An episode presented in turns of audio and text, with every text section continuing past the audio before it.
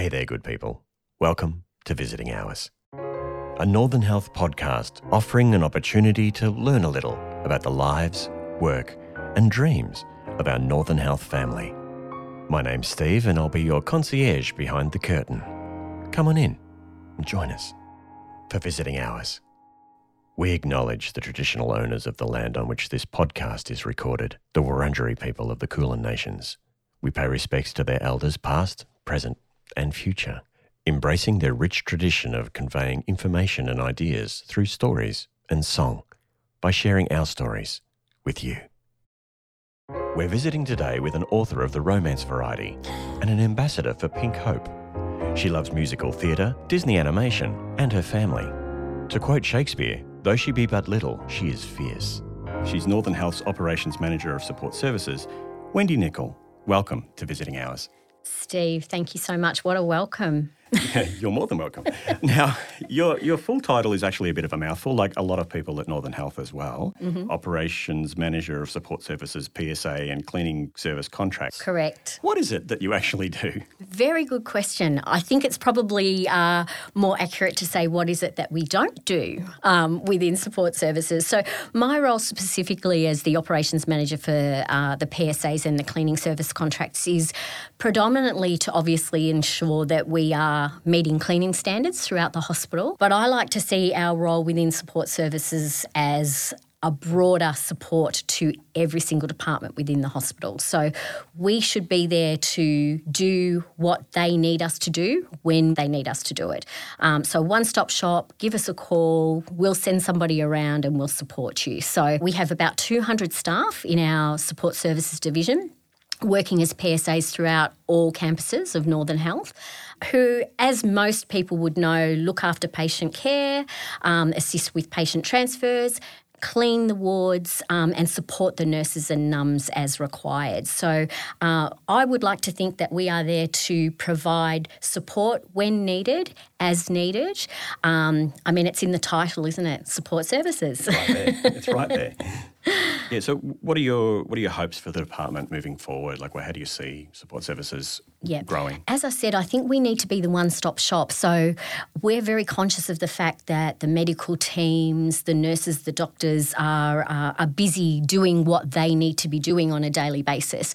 You know, support services is there to support not only with cleaning but with catering, with linen, uh, with waste, with all of those things that I guess don't fall under that clinical umbrella.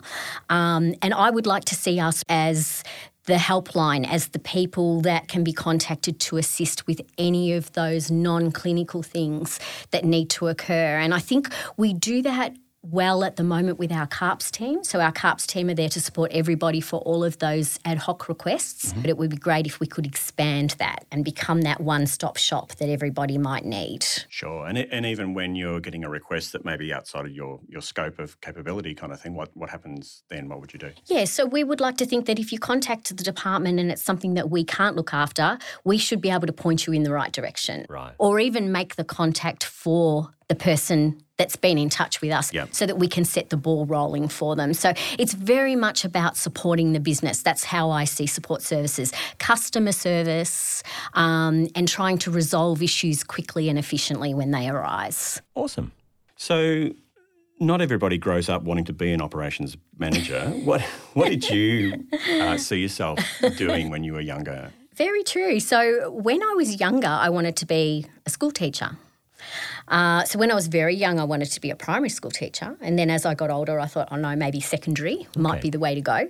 Um, but going back some number of years, Steve, since I've been at university, It's prior to the pandemic, surely. um, when I was uh, finishing uh, VCE, or it was HSC back then, um, moving into in, into university, there was an overabundance of school teachers.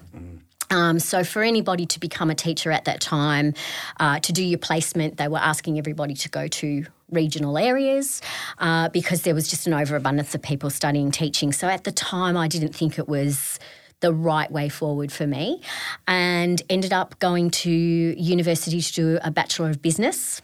Majoring in catering, human resources, and hotel management. Okay. So early on in my career, I was very much involved in hotels and receptions, functions, banqueting, things mm-hmm. like that. So hence the, the high level of you know service or wanting to lift our service. Yeah, absolutely. Well. I've been very um, very focused the majority of my career on customer service levels. But it's amazing how the skills you learn in hospitality translate very, very easily into what I do now because mm. it's still operations. You're operating uh, a business, catering, cleaning functions, and things like that in the hospitality arena. All of those skills are transferable into the healthcare arena as well. So, do you ever regret uh, not sort of following that teaching line of career? Sometimes I do. Um, I absolutely adore children. Um, and actually, when I was younger, I danced from a very young age. So, I danced from my goodness, I was probably maybe three or four when my mum first enrolled me in dance. Um, and it was very a very big part of my life. And I ended up teaching. So I ended up uh, doing my teaching qualifications and teaching dance from quite a young age. I was about 14 when I started teaching and taught dance right up until essentially when I started working full time. And I really miss the interaction with the students um, but I really miss the dancing too. And, um, you know, at my age now, I'm probably too old. I'll probably fall over and break a bone, which we all know I've done before.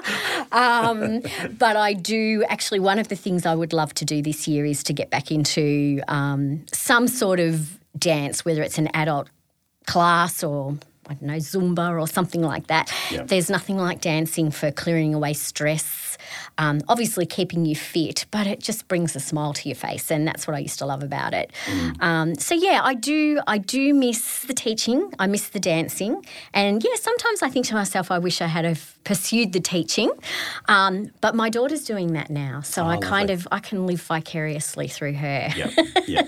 And of course, your love of the performing arts extends beyond dance to musical theatre as well. Oh, I love it. What What are some of your favourites? Um, oh my gosh, uh, how long is a piece of string? Yep. so I love um, my absolute favourite is Wicked, and I am very excited that it's coming back to Melbourne this year.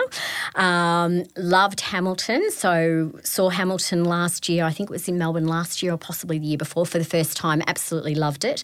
Um, my daughter's studying studying creative arts at university, but um, with a view to teach. So she's very much into musical theatre as well, probably the result of me pushing it on her from a very young age.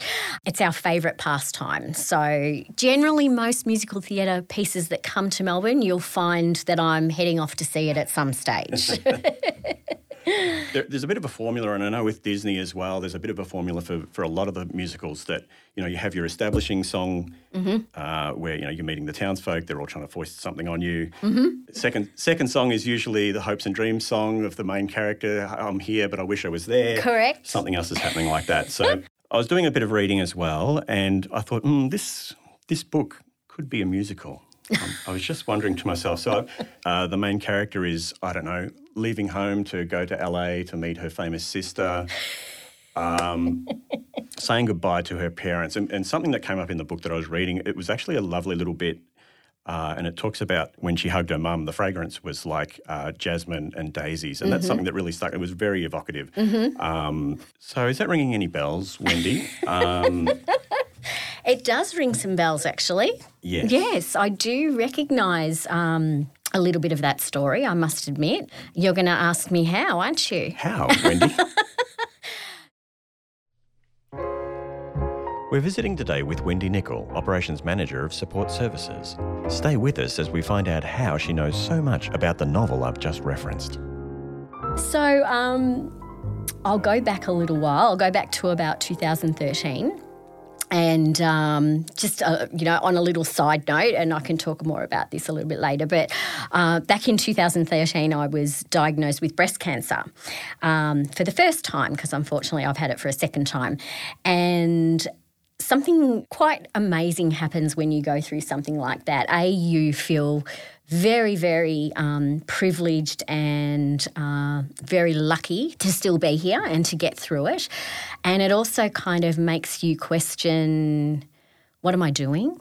and have I is there anything that I want to accomplish that I haven't accomplished or is there anything that I'd like to see or anywhere I'd like to go to because it, it makes you question your mortality a little bit when you go through something like that. And something that I had always wanted to do since school um, was pen a novel, write a novel. And I'd always had uh, books on the go, Steve. It was kind of my um, stress relief and my hobby mm. and my little side thing that if, um, you know, I was feeling like I needed to sit down or I had something bubbling up inside, I'd sit down and I'd go in front of the computer and I'd write. And I'd, I've got lots of little stories on the go. I still do now, and I haven't sat down in front of the computer for years now, to be honest with you. Um, but at the time, I thought, right, I'm going to finally fulfill and sit down and write this novel. So I sat down and it was it was quite a cathartic but quite an amazing process because when you once you come up with the story it just kind of gets a life of its own and mm. you start typing and things just start basically coming out on the screen that you know you you may not have even thought of the words just start pouring out mm. so there was a huge swell of independent writing um, going on around about the time that I wanted to do this and there were a lot of resources and a lot of things you could tap into. So there were conferences you could go to to network, but to do writing workshops. There were uh, groups that you could join to work on writing together, to critique each other's work, cover designers, editors, merchandise companies. Wow. It was a whole new world for me, something that I had um, never imagined, but thoroughly enjoyed. And I ended up writing um, a few sequels to the book as well. So I think there's four in total from memory. Um, and then I kind of, it kind of was out of my system. If that makes sense. Mm. Um, I'd done it. I did what I'd been wanting to do. Yep. And then life kind of got in the way. Kids grew up. They were very busy. Work was busy. And the writing kind of subsided. I want to pick it up again at some stage. And as I said, I've got lots of, of little half stories you know, a few chapters here and there from yep. other stories that I've thought about. So my hope is that I will find the time to sit down and that that writing um, bug will come back. Because if you haven't got that that bug and that urge to do it, there's that you're not going to get anything onto the page. So I need that enthusiasm to come back for it as well. For sure. Yeah. yeah. For sure. And you mentioned there at the top that um, that it was as a result of of you know sort of taking stock of what you were mm. what you were doing because of the the diagnosis. Yeah, yeah absolutely. Um, tell us a little bit more about that. My dad's side of the family has a huge history of cancer. So my my grandmother, my dad's mum, died when he was a baby. She had six sisters, and of the six sisters, five of them all all died very young. We're assuming that's from the cancer because they didn't keep a lot of you know, we haven't got me- access to their medical records from back then. But a cousin of my dad's tested positive to the BRCA gene, the BRCA2 gene, um, when she was diagnosed with ovarian cancer. So she contacted my dad. Dad tested, he was positive.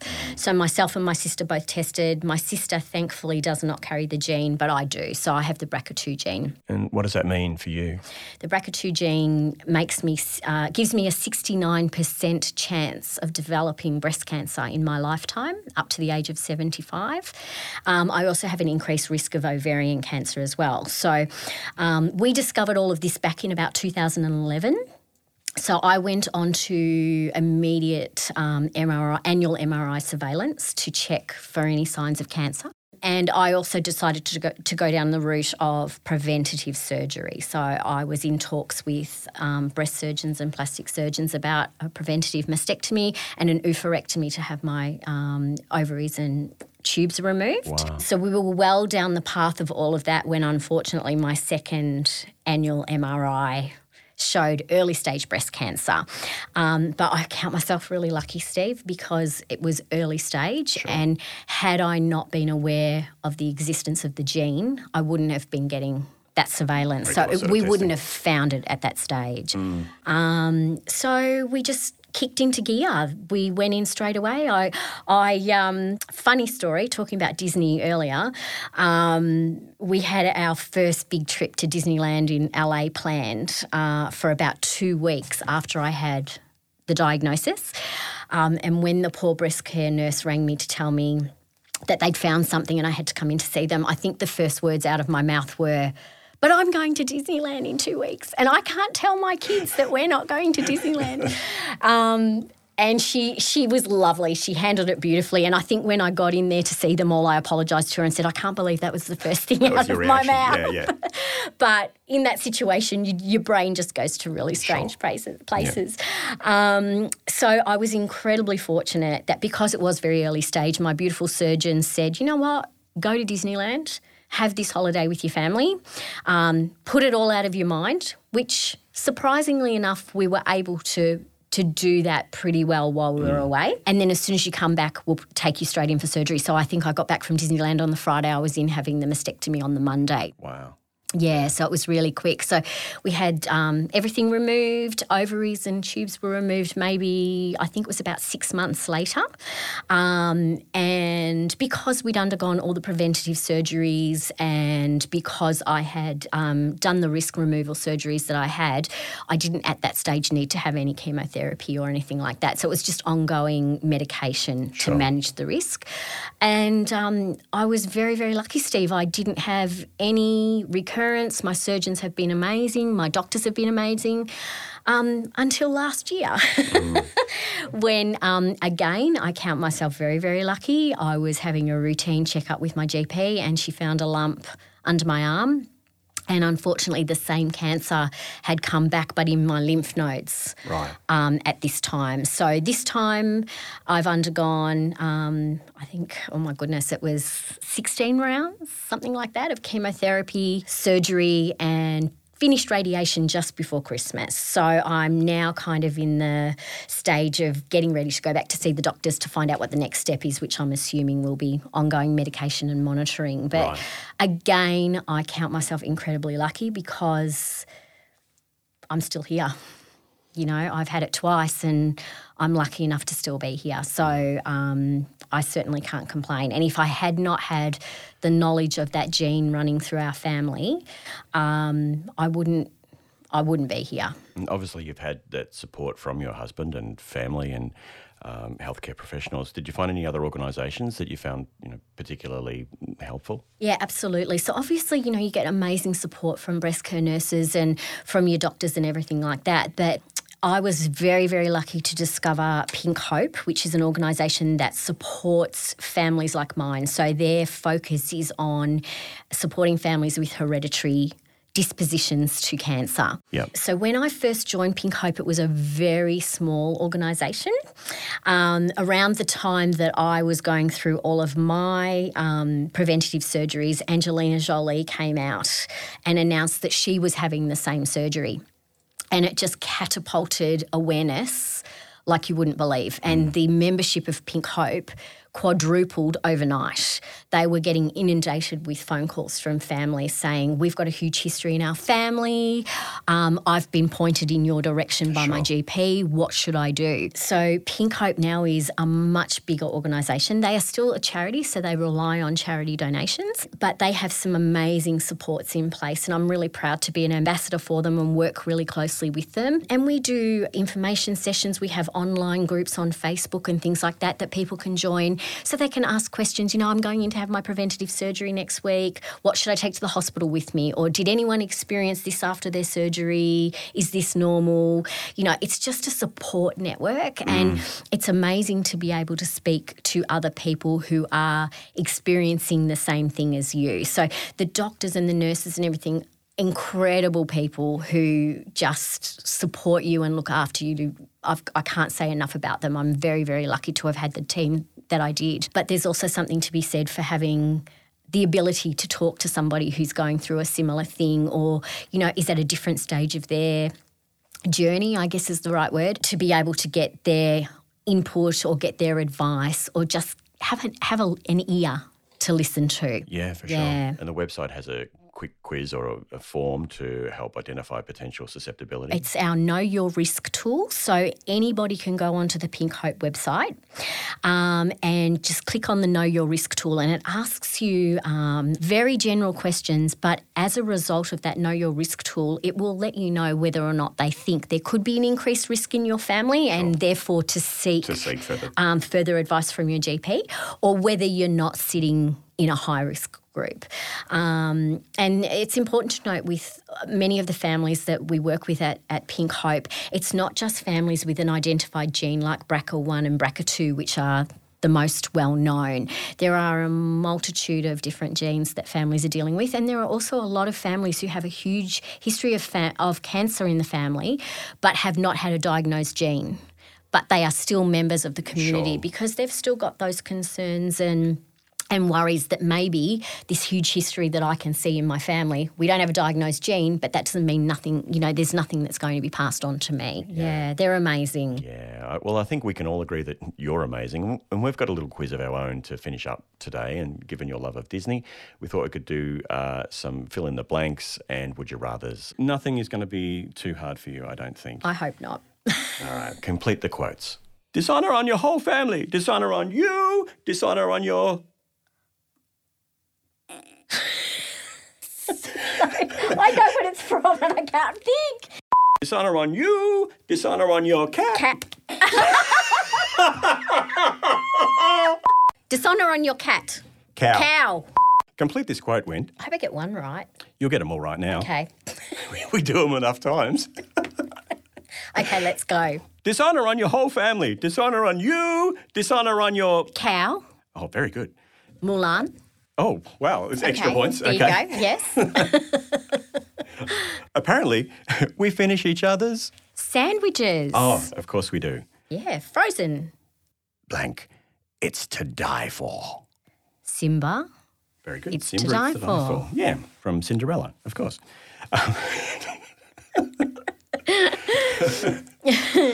Be our. Guest, and I'm not going to sing it, but I would good. love to because it's one of my favourite songs from um, from Beauty and the Beast. But no, you don't want me to sing. Which would you rather, Mulan or Encanto? Encanto. Uh, Prince Eric or the Beast? Oh my gosh, Prince Eric. Okay. I love um, Little Mermaid. Yep. Yep.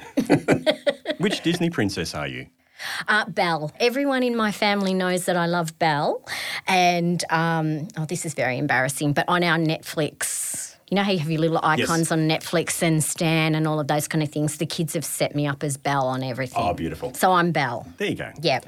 Um, switching to musical theatre now, um, from Hamilton. Yes. I'm just like my country. I'm young, scrappy, and Hungry. very good. Angelica, Eliza, and And Peggy. Yep. Three sisters. Yes. Very good. The Schuyler Sisters. Excellent. The musical also refers to the Federalist Papers, a collection of 85 essays published in newspapers to promote the ratification of the Constitution, Mm-hmm. um, of which Alexander Hamilton wrote 51. Do you think the ideas he raised on economics and finance in Federalist essays number 9, number 11, and number 23 were always doomed to fail given the current socio-economic climate facing the US today? Well, Steve, I don't think I can answer that question myself, but given that we are the one stop shop in support services, I'm sure if I went to Rick, our deputy CFO, he'd be able to answer that question for me. Perfect. Thank you for that. I'll look forward to your answer. and the last question this one's from Wicked. I know another of your Oh, my favourite, yes. As well. Yes, I hope I can answer this one. You'll be able to get this one in spades, don't worry. Okay. Because I knew you, I have been changed for. Oh, good. Now that's my favourite song out of Wicked.